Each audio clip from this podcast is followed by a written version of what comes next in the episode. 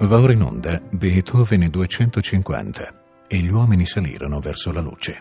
Progetto di Alberto Battisti e Luca Berni. Dodicesima trasmissione. Le variazioni sull'eroica, opera 35 e la sonata opera 53 Waldstein.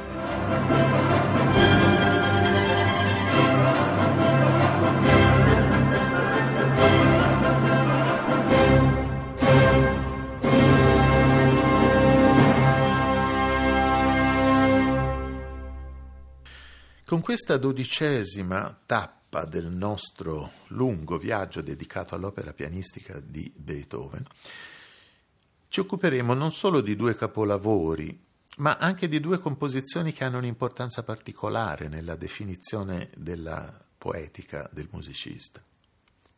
L'ultimo ascolto della trasmissione precedente era stato la serie delle variazioni opera 34, eh, un lavoro questo che lo stesso Beethoven associava alle ben più ampie, impegnative e significative variazioni opera 35.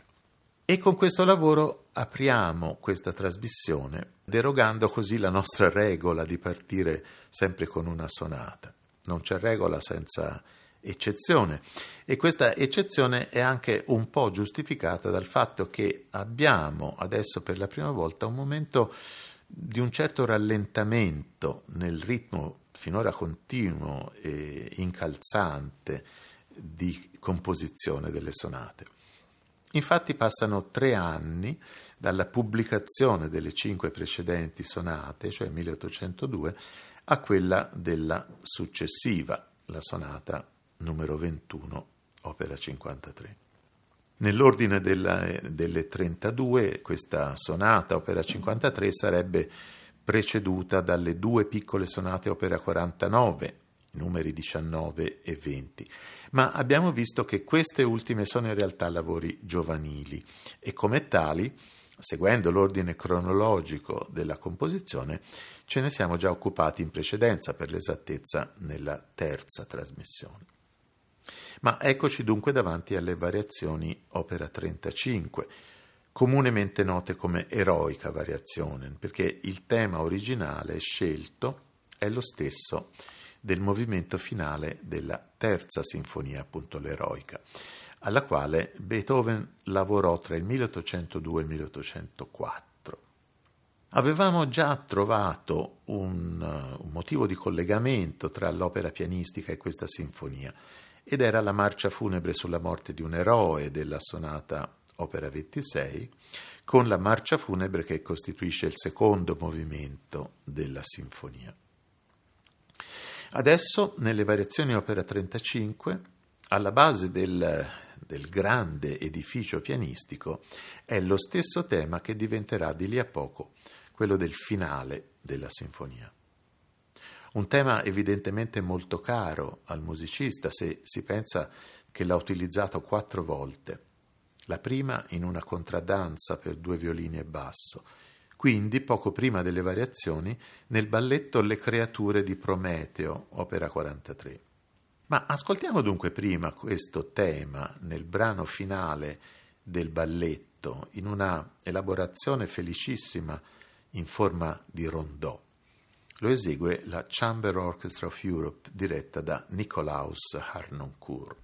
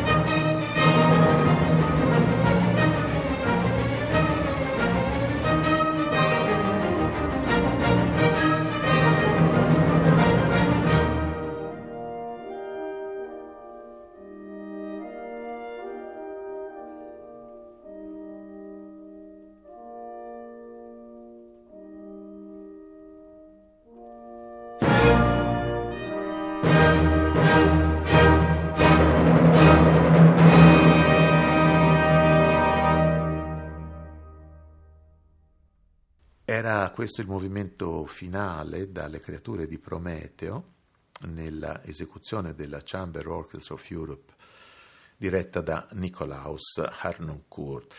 Ma a questo punto, prima di parlare delle variazioni sull'eroica, vale la pena aprire una parentesi per cercare di definire la dimensione di idealità politica e filosofica di Beethoven. È cosa ben nota che la terza sinfonia, l'eroica, doveva intitolarsi Bonaparte. E dunque essere l'esaltazione della figura eh, all'inizio ritenuta da Beethoven sinceramente rivoluzionaria di Napoleone. E che tale dedica invece era stata eh, furiosamente, stizzosamente cancellata quando Napoleone volle assumere il titolo di imperatore. Questo è il caso forse più noto, ma eh, di fatto per tutta la sua vita Beethoven sarà animato da un profondo ideale umanitario e libertario. Ideale la cui origine è rintracciabile già nelle appassionate lezioni che Beethoven diciannovenne aveva ascoltato all'Università di Bonn. Le teneva tale Eulogius Schneider, eh, professore di letteratura greca, eh, uomo di accesi sentimenti rivoluzionari, peraltro finito a sua volta ghigliottinato solo due anni dopo.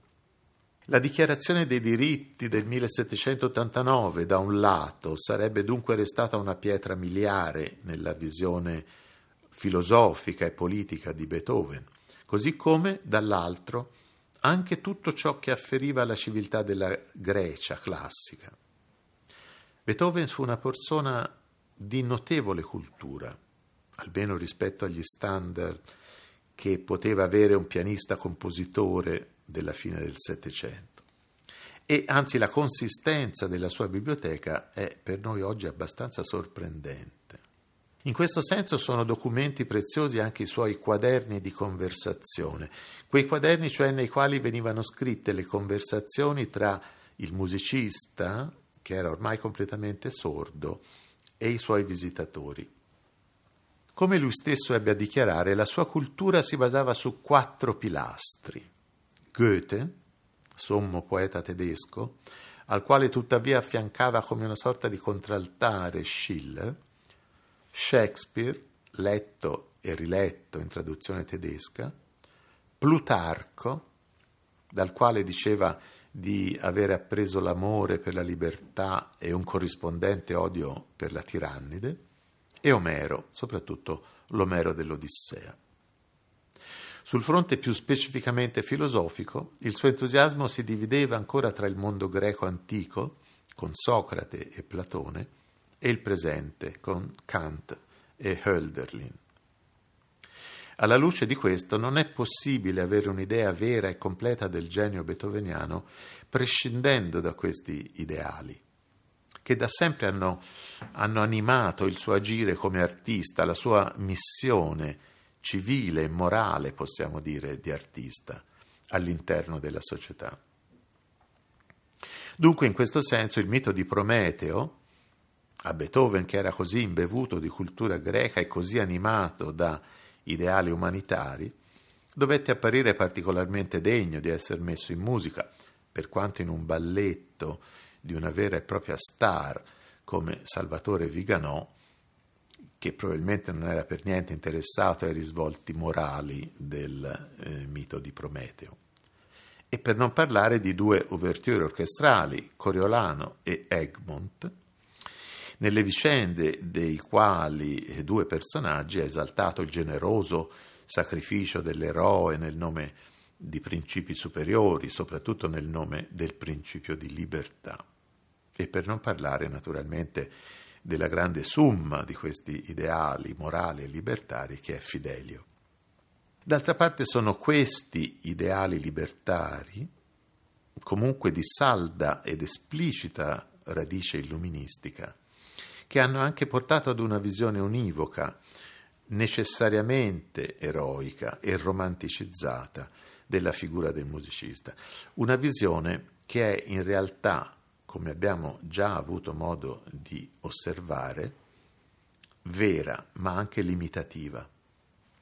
La lettura dei suoi documenti biografici, in primo luogo le lettere, gli stessi quaderni di conversazione, ci rivela un personaggio in realtà estremamente complesso, mai univoco e pieno anche di evidenti contraddizioni. Se da un lato, per esempio, i quaderni rivelano, in nome dell'ideale di libertà, una profonda avversione per il regime politico austriaco dell'epoca, un regime poliziesco, eh, censorio, è un'avversione questa che ritroveremo identica più o meno in quegli stessi anni anche in Schubert.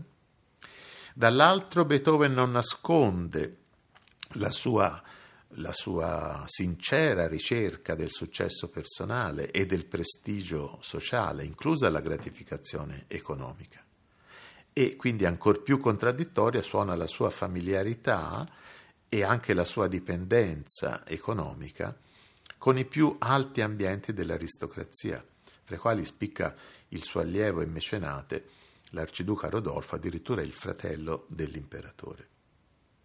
Complessità e contraddizioni che naturalmente non sminuiscono la grandezza della sua arte, ma che anzi, a mio avviso, la arricchiscono. Ma veniamo dunque alle variazioni, opera 35. Qui le novità sono di natura diversa rispetto alla raccolta gemella, possiamo dire, dell'opera 34. L'idea di base è che non è il tema ad essere variato, ma la semplicissima linea del suo basso. È un'idea dunque che si avvicina al modello barocco della passacaglia e della ciaccona, ed è infatti la semplice linea del basso, esposta all'unisono, ad aprire la composizione, dopo un possente accordo iniziale, e il tema vero e proprio viene esposto solo dopo tre elaborazioni contrappuntistiche di questo basso, prima a due, poi a tre e infine a quattro voci. Questa riconquistata libertà, possiamo dire, rispetto al modello classico della variazione ornamentale, porta ad una grande varietà di invenzione e di registri stilistici diversi, dal Biedermeier delle prime due variazioni ad una cantabilità distesa mendelsoniana dell'ottava, dal vigoroso impegno tecnico strumentale della dodicesima e della quattordicesima, fino alle suggestioni decisamente orchestrali con il clangore di immaginari ottoni del finale, che non a caso è ripreso poi anche nella sinfonia. Il recupero del barocco, al quale si accennava, è anche evidente nel canone, che costituisce la settima variazione, e soprattutto nella grande fuga che ha come soggetto le prime quattro note del basso. Questa fuga, seguendo subito la quindicesima ed ultima variazione, che è in tempo lento, dà luogo ad una sorta di forma autonoma, come una fantasia e fuga inserita all'interno di un più vasto edificio formale. Senza dubbio, un modello, questo, 60 anni dopo, per le variazioni e fuga opera 24 di Brahms. Ecco allora le variazioni in Mi bemolle maggiore opera 35 eroica nella esecuzione di Emil Gilels.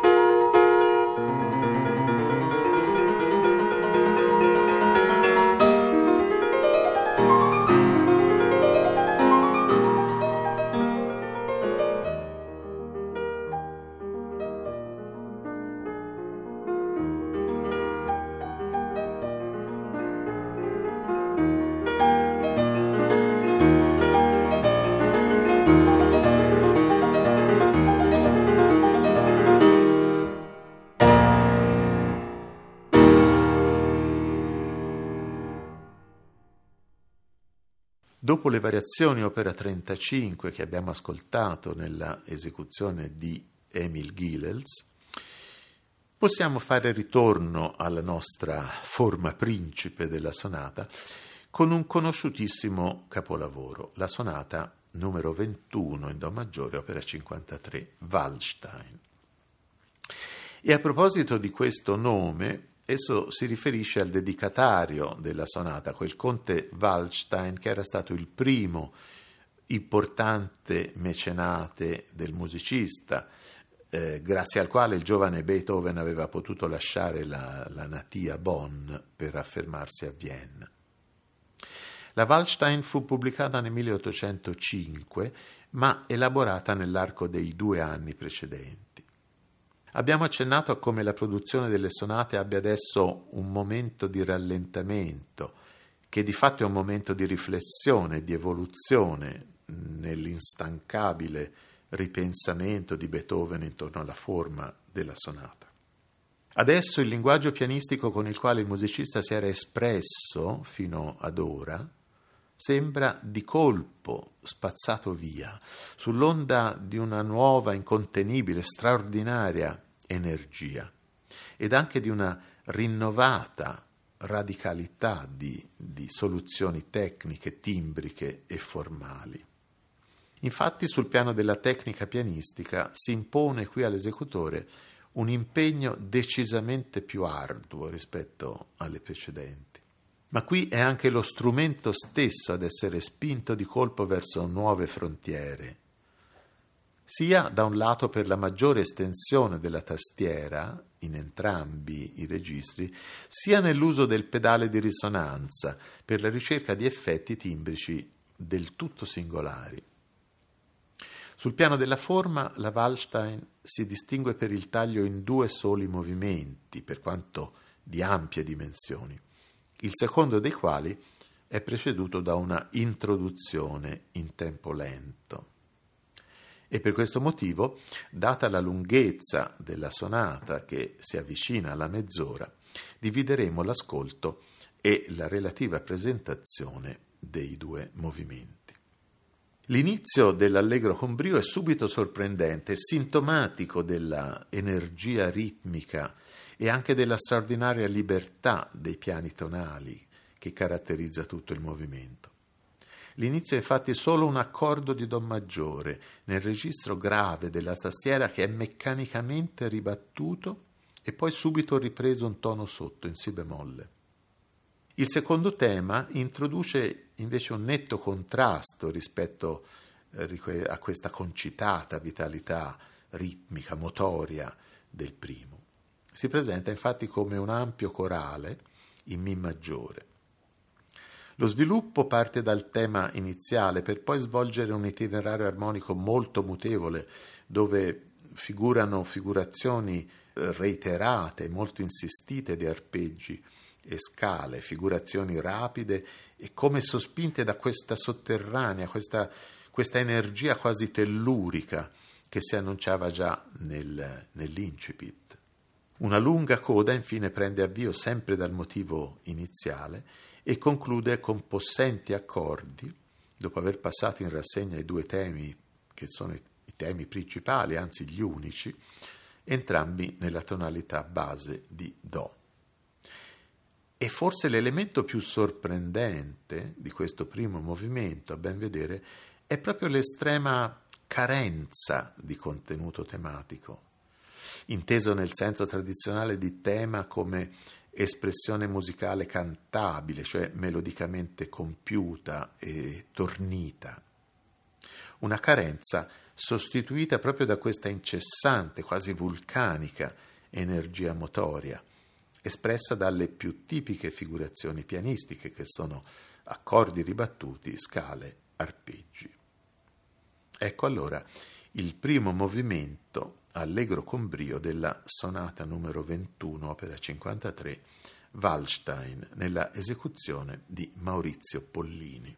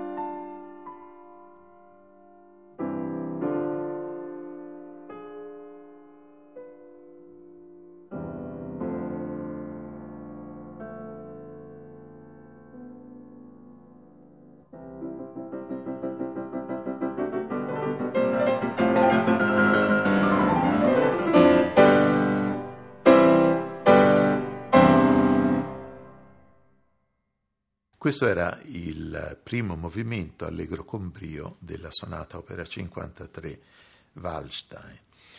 E l'introduzione adagio molto al rondò conclusivo consta di sole 28 battute in Fa maggiore e tutte giocate su uno stesso inciso ritmico melodico di tre sole note.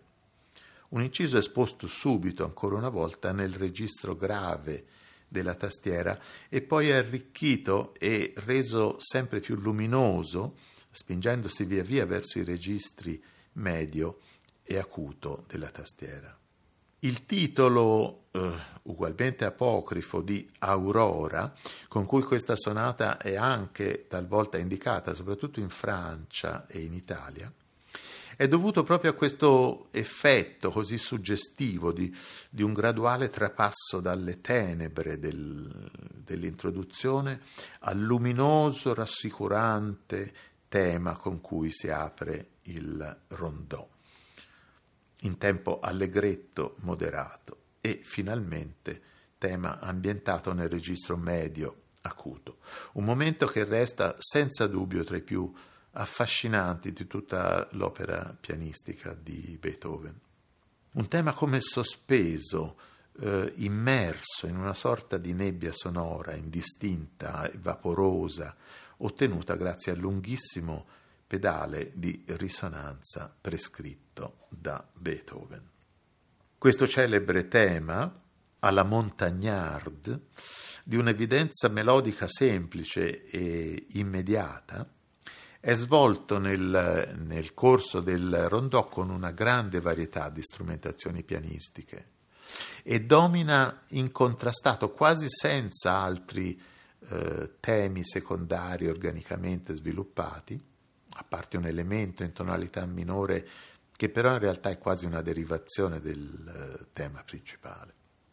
Un ampio episodio di transizione conduce all'ultimo ritorno del tema iniziale, ma questa volta in tempo rapido, anzi in un tempo bruciante, l'indicazione è prestissimo, dando vita ad una coda davvero elettrizzante, una coda nella quale troviamo fra l'altro alcune straordinarie innovazioni sul piano della tecnica pianistica, come il glissando di ottave e soprattutto il trillo prolungato simultaneo al tema eseguito con la stessa mano destra. Uno spunto tecnico, quest'ultimo, che ritroveremo nelle ultime sonate.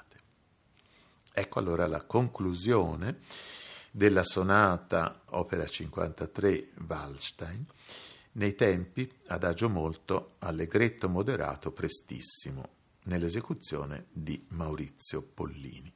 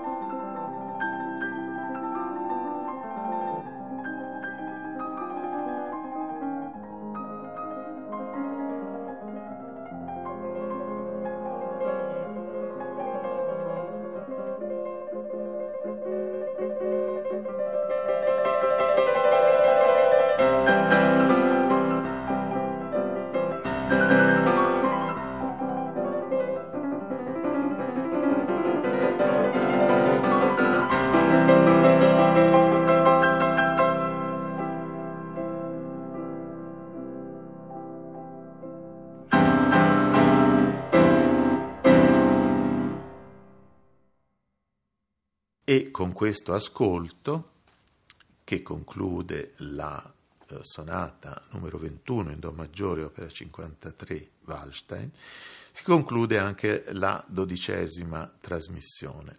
La prossima si aprirà con una pagina meno nota, ma ancora legata in un certo senso a questa sonata, opera 53, e cioè l'andante favorì.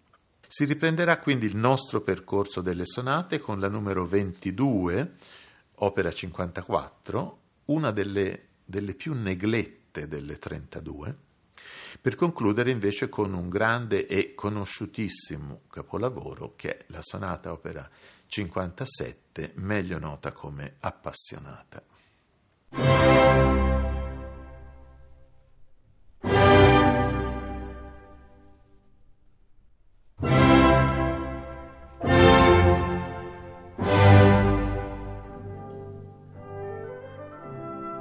Abbiamo trasmesso Beethoven 250 e gli uomini salirono verso la luce.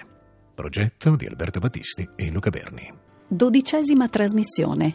Le variazioni sull'eroica, opera 35 e la sonata opera 53 Waldstein.